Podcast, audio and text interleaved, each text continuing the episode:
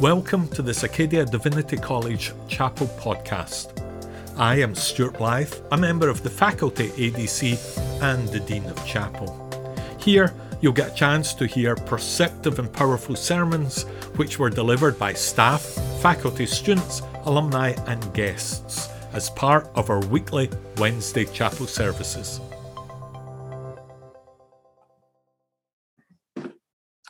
Thank you, Lise, for your reading. Thank you, Tosin, for your prayer.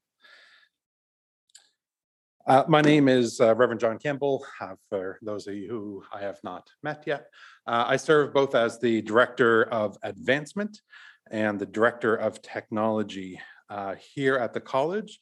And I'm not sure which one you should be more nervous about as I come into the pulpit. Um, the sermon today is titled, What Would Jesus Do for a Klondike Bar? Um, I have gotten feedback of people interested in this, and I hope the sermon lives up to the title. Uh, it is the danger of having a, a provocative title, I suppose. But if you were a kid and growing up in the 80s or 90s, probably here in North America, you would be familiar with the question what would you do for a Klondike bar? It was a series of ads that featured people doing silly things for a very plain, simple, mass produced ice cream sandwich. Some of them would show a businessman clucking like a chicken in his corporate office. Some would show bodybuilders singing, I'm a little teapot in the gym. Or even horror beyond horror, a husband doing the dishes at home. How quaint. Surprisingly to me, as I looked into this, um, the marketing campaign is still going. I would say going strong. That may be a bit of an overstatement, but it is still going. But the ads are not as cute and innocent as they once were. Uh, I shared one to my Facebook feed this week of two young adults sitting on a swing, bloodied and bandaged, eating at a, a Klondike bar.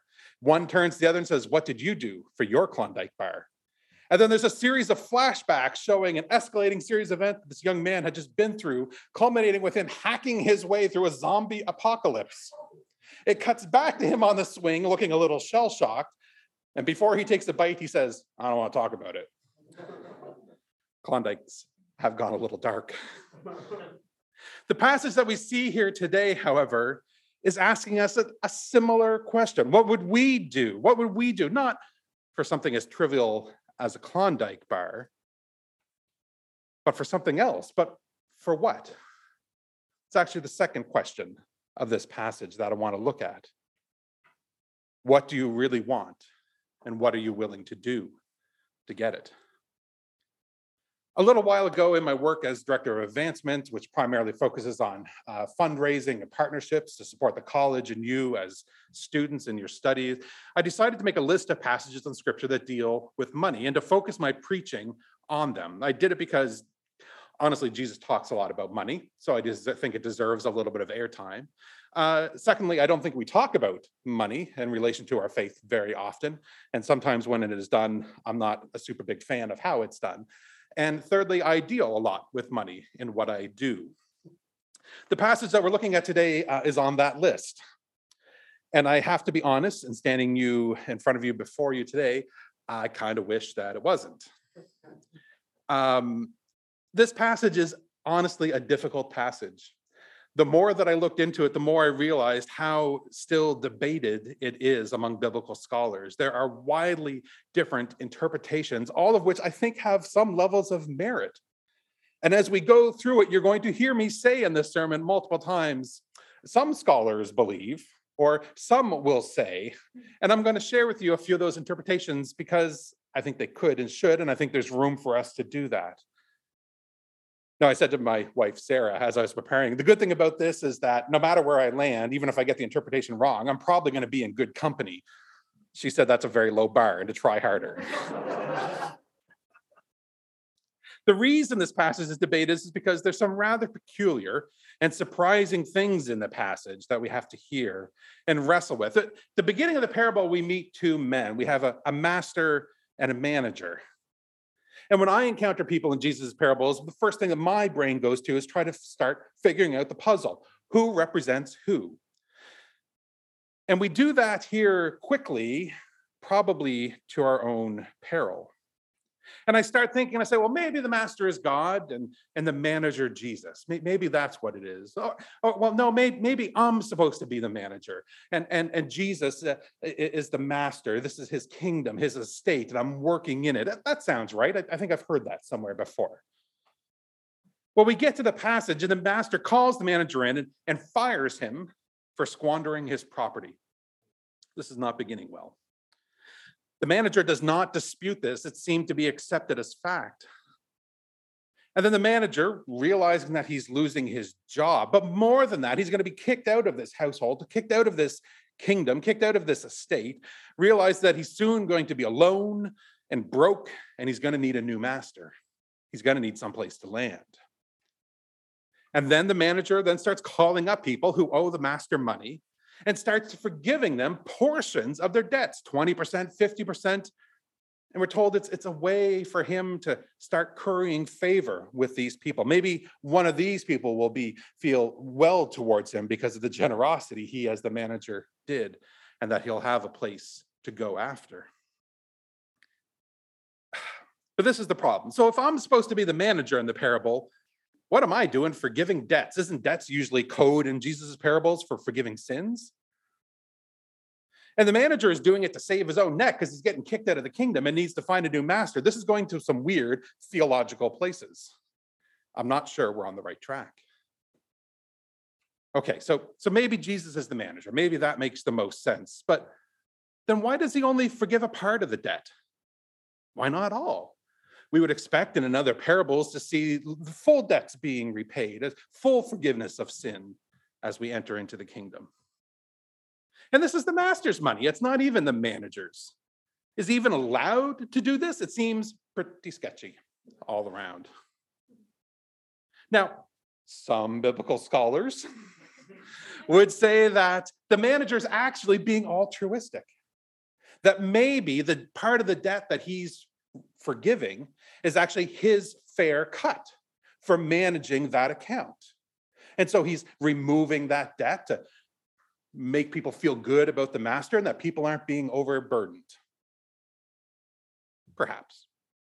Others would say that uh, this was actually a practice that happened in the first century of debt forgiveness. It was a way of um, not only encouraging delinquent accounts to pay for more, but it ensured those people owed money wouldn't default on the loan that they would still be able to pay and not go hungry themselves.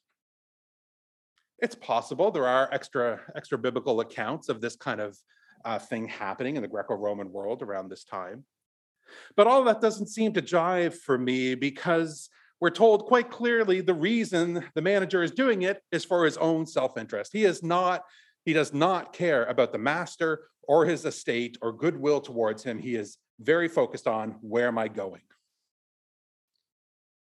And we see him, he's doing this quickly and quietly, going to people. Oh, what does your account say? Okay, take quick, sit down right now, change the record, uh, 50% off. You sit down right now, do it. Maybe that explains why it's only a partial forgiveness of debts and not full, because the master probably knows who owes him, but may not know how much. We don't even get the sense that the manager knows how much people actually owe because he's asking them for their records and accounts. Nonetheless, in the end, the master hears what is happening and confronts the manager. And then another surprise he is commended, not condemned. Okay, is Jesus telling us to be dishonest? This doesn't seem to track with what we know about the kingdom or how Christ calls us to live. And these are just some of the big questions that are raised in the passage. And maybe now you see why I am a little bit uh, regretful about choosing this passage for you today. But in order for us to understand what Jesus is trying to say during the parable, it really comes down to verse 8, really this 8b, the second part of verse 8, and verse 9 we need to understand that at this point, Jesus moves from telling the narrative, telling the story, to speaking to those who are listening, and maybe, although this is even argued, uh, trying to apply the teaching. Some would argue these verses don't even belong here, that they were added on later and that they were just tacked together by Luke. Nonetheless, they're here now. We're introduced in verse 8b to two other groups, which honestly doesn't help. One is the children of this age, and the other are children of the light.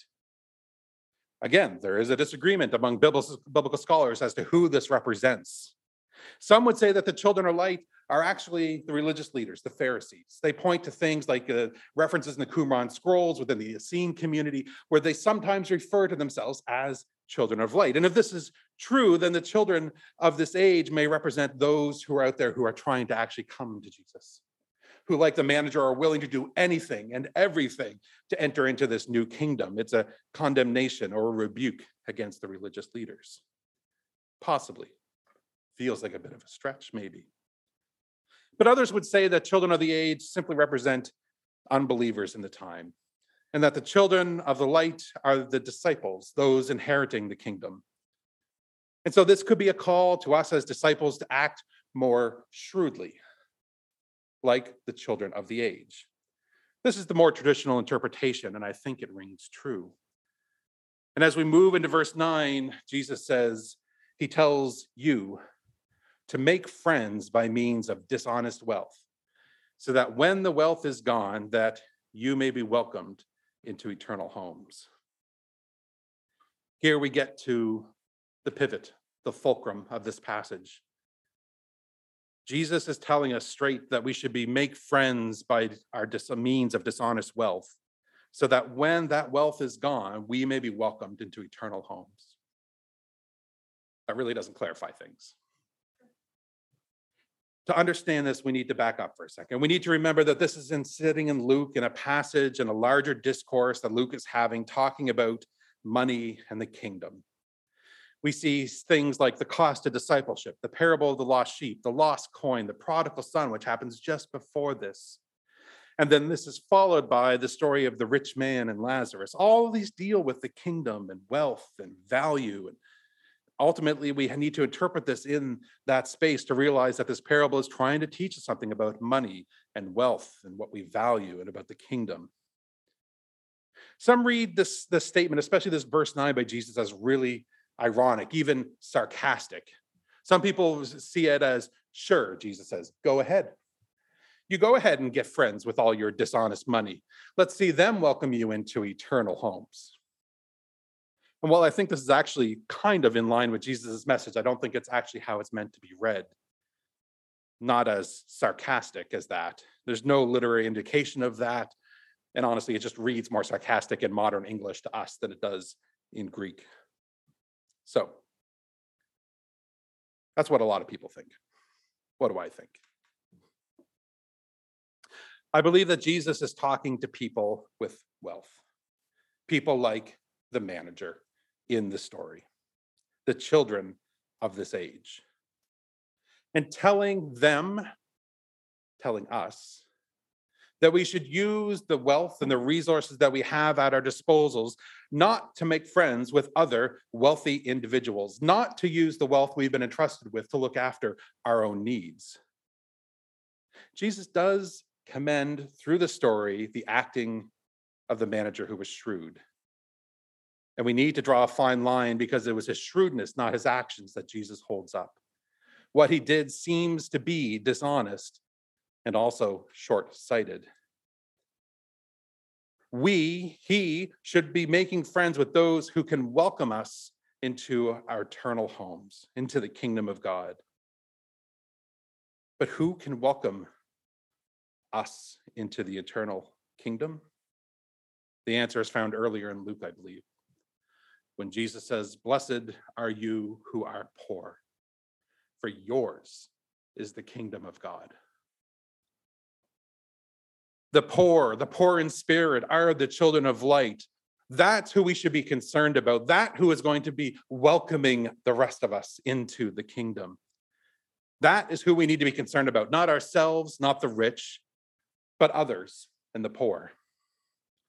Because in the kingdom of God, things get turned upside down. The first will be last. The rich will become poor. The outcast will be the insider. You just need to read on a little bit further, which we didn't do today, to read the story of the rich man and Lazarus that comes right after, where Jesus paints this very clearly for us. The traditional understanding, which focuses on being shrewd, is right and true. That is part of what we are supposed to take away from here. And there may be some um, highly esteemed Luke scholars in the room who have written commentaries on this passage that have put forward this idea. And so I will not, I will not disagree with that. However, I think we need to go a little bit further in the understanding and the application of this. You see, the master wanted the manager to act shrewdly. That's what I think was originally missing in the way that he was handling the estate.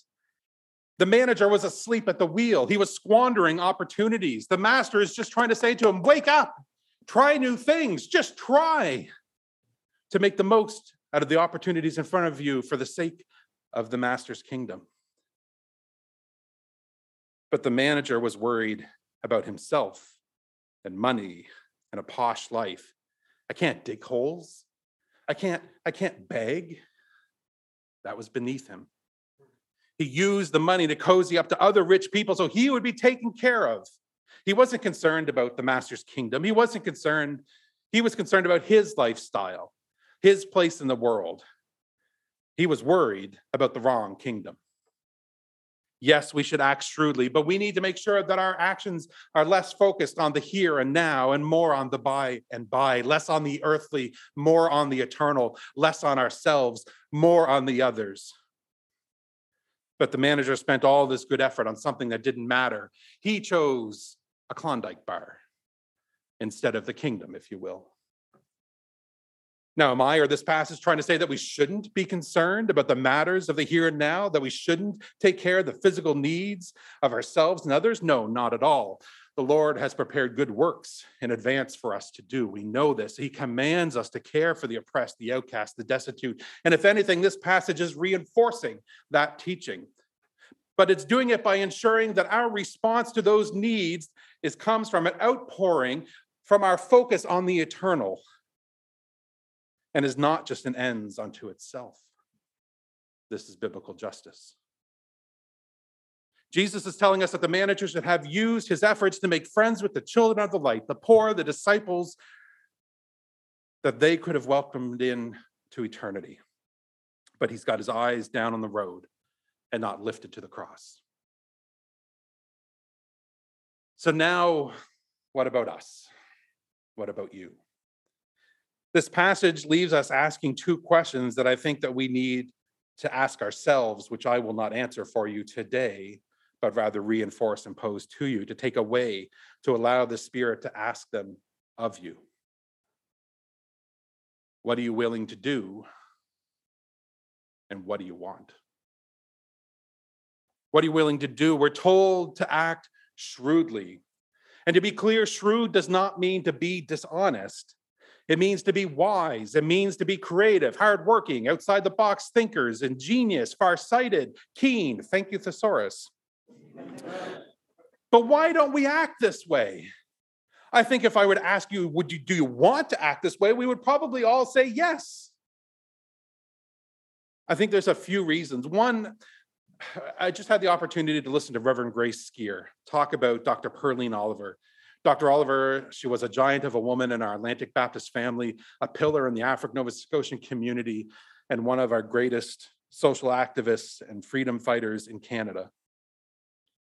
And, and Grace shared about growing up and the influence Pearleen had on them, and shared how young girls would say to Miss Pearleen, share their dreams of what they would like to do with their lives, what they wanted to accomplish, but also shared their doubts that they just couldn't do that. And Grace said all it took was Miss Pearleen to look them in the eyes and to point that finger and says, yes, you can. Yes, you can. Sometimes we feel like we just need somebody's permission to do something different, to make changes, to follow a dream. There's something inside of us that holds us back that if somebody would just look into our lives and say, yes, you can, then maybe we could be more shrewd. My friends, if that is what is holding you back, this parable of what Jesus is saying to you, not only yes, you can, but yes, you should. If you ever feel like you need that nod, the go ahead, the put me in coach, I'm ready to play, let this piece of scripture be the answer to you and that voice to you today. Sometimes we don't act shrewdly because we are comfortable. Like the manager, we slowly slip into an easy life and start squandering opportunities that we have, not desperately seeking to maximize the opportunities for kingdom impact. Jesus points to the manager as an example of what people are willing to do for something eternally insignificant, their Klondike bar. What are you willing to do for something that is more significant? What would you be willing to do for something of eternal consequence? What would you be willing to do for the kingdom? What would you give up? Sacrifice, go without, endure in responding to God's call. What are you afraid of letting go of? What can't you imagine the Lord would ask of you to leave behind for Him? These are the questions to be asked and re asked of ourselves to let the Spirit speak in our lives. And finally, the second part of this question is what do you want?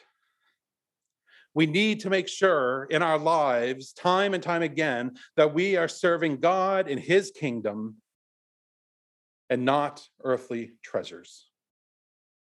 This whole parable is a wake up call for us to re examine our lives again and again to see what we are actually working towards. The manager's lament of not wanting to dig holes or beg shows how he is no longer poor in spirit.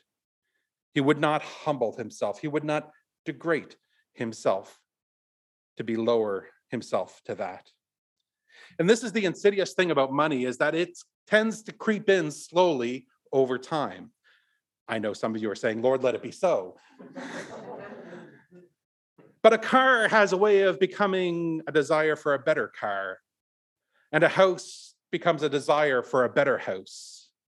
And simple hobbies become expensive hobbies. And while none of these are bad things, we can get to a point in our lives where the line that we drew in the sand to say, this is enough, is behind us and not ahead and we don't remember stepping over it.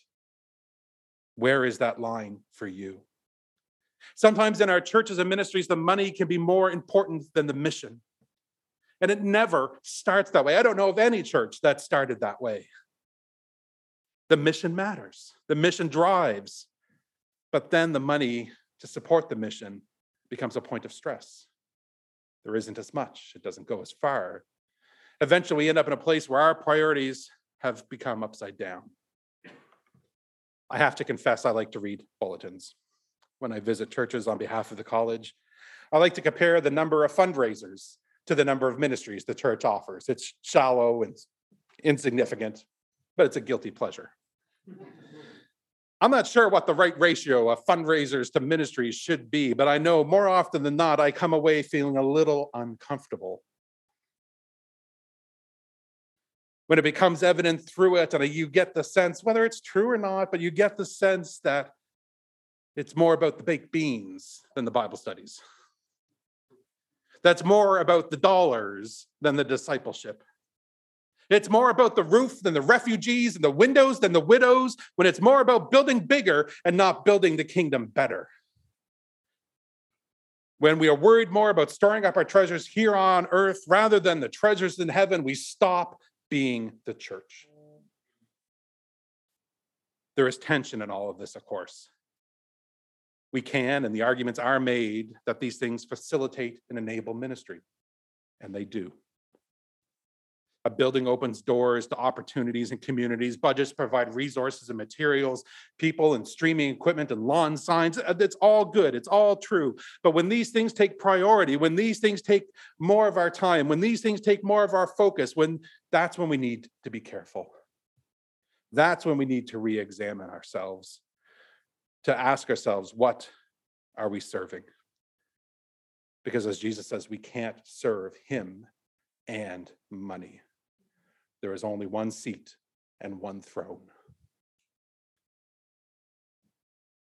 So, as we wrap up, I hope that this passage is a call for us to do a double check, to take stock, to remind and question ourselves, to provide the space for the Spirit to examine ourselves, to wrestle with these two questions, to be watchful, be mindful, to be shrewd and to stop and ask us as Jesus poses these questions what are we willing to do And are we doing it for the kingdom or a Klondike bar? Let's pray.